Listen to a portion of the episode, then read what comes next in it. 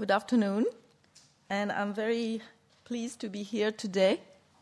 Uh, it's a pleasure to introduce to you this exhibition, Eugène Atget, Old Paris, coming mostly, except for the Man Ray album, from the museum where I have been a curator in charge of the photographs since 1980. The Carnavalet Museum is the museum of the history of Paris, with a strange name, Carnavalet, which is uh, uh, the result of the name of one of the first, first families living there in the 16th century, Kernevenoy. So the name looked, sounded like Carnival. And this nickname, Carnavalet, has stayed with the building since when it became a museum in 1880, after having been bought by the city of Paris in 1866 to become the Museum of the History of Paris. We have in our collection of photographs a very big collection from the origins to now.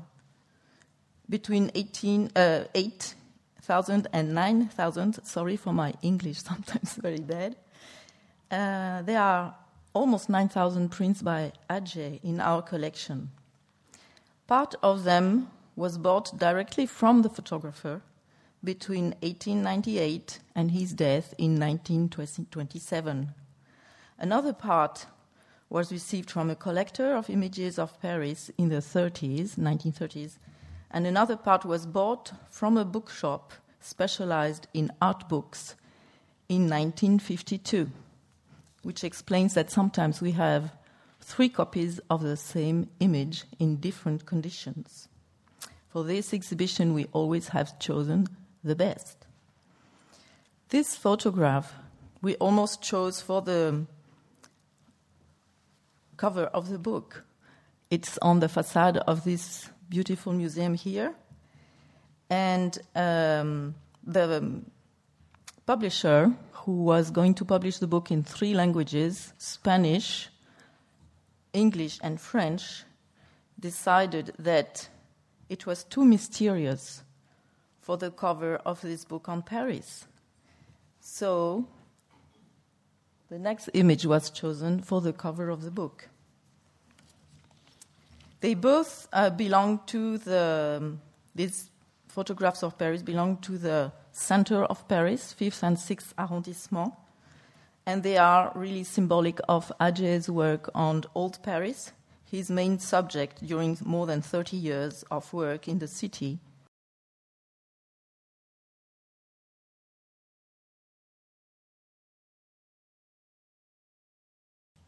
They show facades and a street of a street perspective typical of the 16th, 17th, 18th century.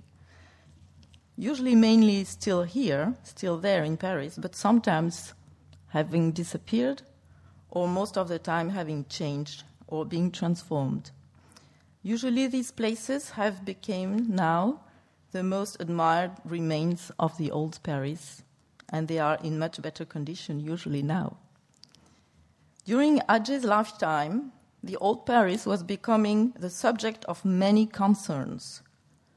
Following the transformation of the French capital in the second half of the 19th century, under the reign of Napoleon III, and under the organization of Baron Haussmann, the prefect of the Seine.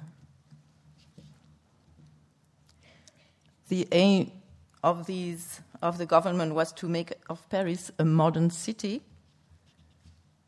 And um, in 1898 was created the Commission of the Old Paris, Commission of the Old Paris, to, prever- to, to preserve the uh, old remains of Paris by classifying them, helping to classify them as landmarks.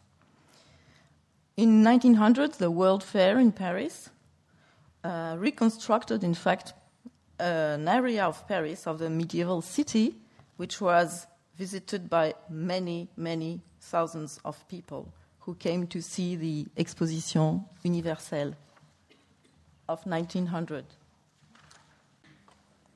So I will treat in three parts this short uh, speech, trying to uh, keep the 20 minutes. Uh, Atget, first, Atget biography in relation to this exhibition, of course.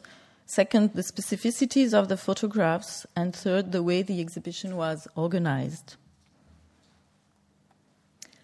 Eugène Atget was born in 1857 in the southwest of France, in Libourne, near Bordeaux.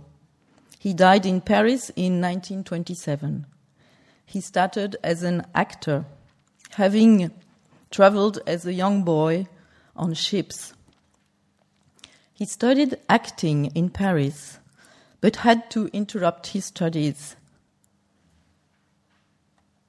André Calmette one, was one of his very good friends from his studies, another actor, became, and he stayed his, he, a friend until the end of his life. It was, very, it was a very important person for Atget's fame in America later on. Atget traveled in the provinces of France to perform in small theaters. He met there his life companion, Valentine, an actress, but at the end of 1880, he stopped acting to start photography, returning to Paris in 1890. Atget knew several artists, painters, illustrators, artisans. He had made himself, he had himself painted, but no painting have survived except one concert at the Museum of Modern Art in New York. Atget starting selling photographs to painters and illustrators as documents and models. This is his carte de visite, which we have in the Musée Carnavalet. Until the late 1890s, he had mostly private clients. He then was introduced probably by artists or actors who knew the museum to the world of curators in museums and libraries. The question is often asked Did he work on commission? Answer is probably very rarely, but he talked to curators and artists who gave him hints to go to certain places, but there is no trace of an official commission. In the carte de visite, you have the mention déplacement, which means that he would go where you would ask him. This is Atget's interior. He has hidden himself, it's in the show, behind the identity of the artiste dramatique, the, an actor. Here's the flat where he lived from 1899 on Rue Campagne Première in Montparnasse, where we can see his interest in books, engravings, and objects. The fact that he transforms in the, in the caption his own interior into that of an actor makes clear that he never abandoned the love of theater. He even gave classes about theater to what was called then Université Populaire, colleges for the people evening classes. Here is a proof of um, the way illustrators could copy and make a model of his photograph. So this is Atget's photograph. And this is a drawing made by an artist whose name is not possible to read in the signature. And this is 1899. These documents are in the Bibliothèque nationale de France. It is very rare to find such proofs of the use of Atget by artists, Atget's photographs. Another example, it's a book illustrated by engravings after Atget, published in 1904 but his name is not mentioned. Here is the proof this little um, engraving by Jacques Beltran and the photograph by Atget that you have upstairs. So Atget became to sell photographs to the Musée Carnavalet in 1898. Other collections like the Bibliothèque Nationale, the Bibliothèque Historique from the city of Paris, the Museum of Decorative Arts, of Sculpture, Architecture, started buying from him too. Atget sold thousands of photographs to these institutions, but didn't stop selling to artists, actor, um, de- theater decorators, iron artisans, filmmakers, etc. There is a repertoire and kind of agenda of his clients conserved at the Museum of Modern Art in New York, which gives the names of the persons with their addresses, prices per photo, sometimes with the metro stop for, we, uh, for going to visit them, and for some instances, the name of the person who introduced Atget to his new clients. Here is the old courtyard in the 16th century of the Musée Carnavalet with a statue of Louis XIV in the middle. So he would sell his pictures to the museum and they would be put in portfolios which would which are still uh, featuring Paris uh, topography. They are files where you see architecture, decorative arts, details of buildings, illustrating uh, the history of the capital. But also, we have series on uh, the professions, which are called mœurs, uh, it's mores. So he sold more and more uh, pictures, starting with little trades, markets, in the streets, around markets, street vendors, and peddlers. These are the first type of pictures uh, bought by the Musée Carnavalet, and this is what you can see in the first gallery, because it's um, the most uh, old type of work that Atget sold to the museum, and the pictures, the prints are not always the best quality, because uh, it was in the beginning of his career, and they have sometimes have been exposed uh, to the light in our galleries. Here is this picture that you have seen formerly. Atget understood that Musée Carnavalet, like many other historic institutions in the capital, was interested to complete its documentary series with views of building, shop fronts, and decorative details. So the old quarters of the capital were acquired by thousands by the Musée Carnavalet. And some of, on some of them, Atget would, uh, would write, will disappear, because he would know that this place uh, he, he had taken the photo would be demolished, like here, and this very famous picture, that's that one. He would sell the photographs quite quickly after having taken the picture to the museum. Sometimes it would be a very famous place like in Montmartre, the Moulin de la Galette. He would sometimes also treat all the old uh, churches of Paris, like here, where he in Saint Séverin went even on, on the roof. Details of fountains, vases in parks, gardens, gardens that would disappear. This one is uh, totally disappeared. Musée de Cluny Garden, bridges, quays.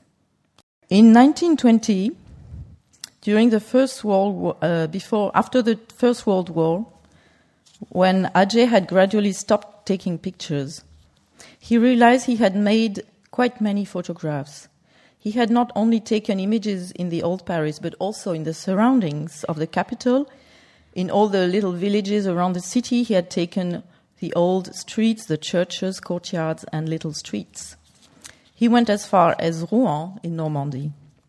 So he decided, having no children on his own, to propose to the government his collection of old Paris views, saying, it's at the end of the letter, I can truthfully say that I possess all of old Paris. After the First World War, he started again taking pictures of old Paris, but very often with a romantic, quite romantic approach, more atmospheric, like here and this view of the Pantheon. In the middle of 1920, Atget started selling to the avant garde artists of Montparnasse, among them Braque, Picasso, and Man Ray. Usually, Atget would visit the artists in their studios So, probably in the 20s, he went to see these painters like Man Ray. Man Ray became very enthusiastic about the photographs he saw. He bought a good quantity of them, among which nudes, prostitutes, window shops. These images, museums and libraries had never bought them. They were too modern. Man Ray purchased also architecture. We have that same one in our collection too. The um, rag pickers uh, people, and I've made uh, what everybody wants to make with a lot of Atget's pictures, a little detail of this incredible image of collection of uh, where the rag pickers work and live.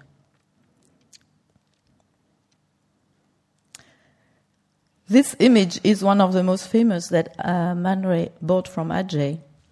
An eclipse Place de la Bastille on, in 1912. And this image uh, is not currently in the exhibition because uh, the museum in uh, Rochester would not lend uh, a vintage print of this of this image, but it's in the catalog and you can you can see it there. Man Ray used it for the magazine, the Révolution Surréaliste, and on a cover in June 15, 1926. Atget agreed to, for this image to be reproduced, but didn't want to have his name in print. Another American, Bernice Abbott, was the assistant of Man Ray. She discovered Atget's pictures in Man Ray's studio and came very often to see Atget in his apartment next door to see and buy from him. In 1927, she succeeded in convincing him to make his portraits. He came with a nice coat instead of his worn out clothes. She made a few shots. Two of them have become very famous. This one in front, uh, with in front and the profile. Of course, she preferred the profile one, and it's uh, a print we have in the Musée Carnavalet. We couldn't find uh, the other image. Bernice Abbott has bought, uh, after Atget's death, his archive and brought them to New York. This is a letter from uh, Calmette, who uh, wrote to Bernice Abbott telling her that she that she was the one she, he wanted to sell the collection to because she loved so much his work. So I will go through very quickly to explain the technique of Atget, his camera, that you can see in this image in the show. It was a camera that was possible to tilt shift to take uh, perspectives of big uh, city views. And in some of uh, other places, you can see the reflection of his camera in a mirror. Stu- his studio at his house. The negatives, there's a negative from our collection in the exhibition with a modern print, albumen print made. And this is the garden where this image was taken. The prints, there are three ways of um, collecting his prints on cardboard, like this one. And there are three different qualities of paper albumen, matte albumen, and gelatin aristotype. These are um, gold, all gold toned images. On the back, he puts the caption and the negative number, and sometimes a whole comment on uh, the photo. Some of the photos were bought through albums that he had made himself with the pictures inserted in each page, like this which you can see in the show. We have a few of his invoices where he's uh, tell, telling, he writes that he's an author, editor, and not a photographer, which is really interesting. This document is in the show, but Atget has never taken pictures in uh, the Louvre for the sculptures. So the way he took the photographs is uh, very interesting because you can see sometimes these round shades on the above of the photos, which is the vignetting of images, the mark of the lens, the clips that they are the marks of the clips that can uh, hold the photo, the negative in the camera, and the numbering that you can see on the right angle, where he put always his negative number. His negative number allows us to date his pictures, to go uh, along him while he's taking photos of sometimes the same place, like here, at different times also of his career. This is a photo in the 20s of the same place he took sometimes uh, 20 years before. You can compare these two photographs. And now, how it is today, still. So he would sometimes be on one uh, angle and then choose another angle to give a better idea of a building. I will finish quickly with uh, views of the exhibition so that you can have an idea of how uh, this exhibition was prepared with uh, Carlos and Fritz and my assistant in the museum, in our print room, where it was a real joy to go through all these photographs. Then they suggested to have the Man Ray album from Eastman House, which is a real wonderful way to show photographs of, of Atget from a historical point of view and from an artistic point of view. This is a big meeting with Judy was there, uh, fortunately for some meetings. and here we are deciding that the catalog is going to be in four colors. The crates of the photographs had to be specially made for such a long trip because, as Judy says, the, the images are so fragile. They have to be kept uh, during the transport against change of temperature and humidity. So you have here the way they were made with double walls. This is for the negative that is so fragile too. In Madrid, uh, Fundación Mapfre, with this map, how it was showed. And I must say that showing four times the same pictures is really a big privilege and it makes you look at Atget in different ways. This is the opening in Madrid and some good time too. with the Spanish people who were really wonderful to help with the catalog. That's the most beautiful book. This is in Rotterdam, totally different atmosphere, a very modern building, an old uh, harbor uh, storage building. I will go quickly. this is the plan of the show, totally different. And uh, they had made big enlargements to show uh, differences in the series of Atget. Then Paris, and we had uh, use of different colors, some enlargements, so we had different parts a map of Paris and the Man Ray album. And so um, I will just quickly show you the end of the exhibition in Paris. This was transport to here. Thank you very much.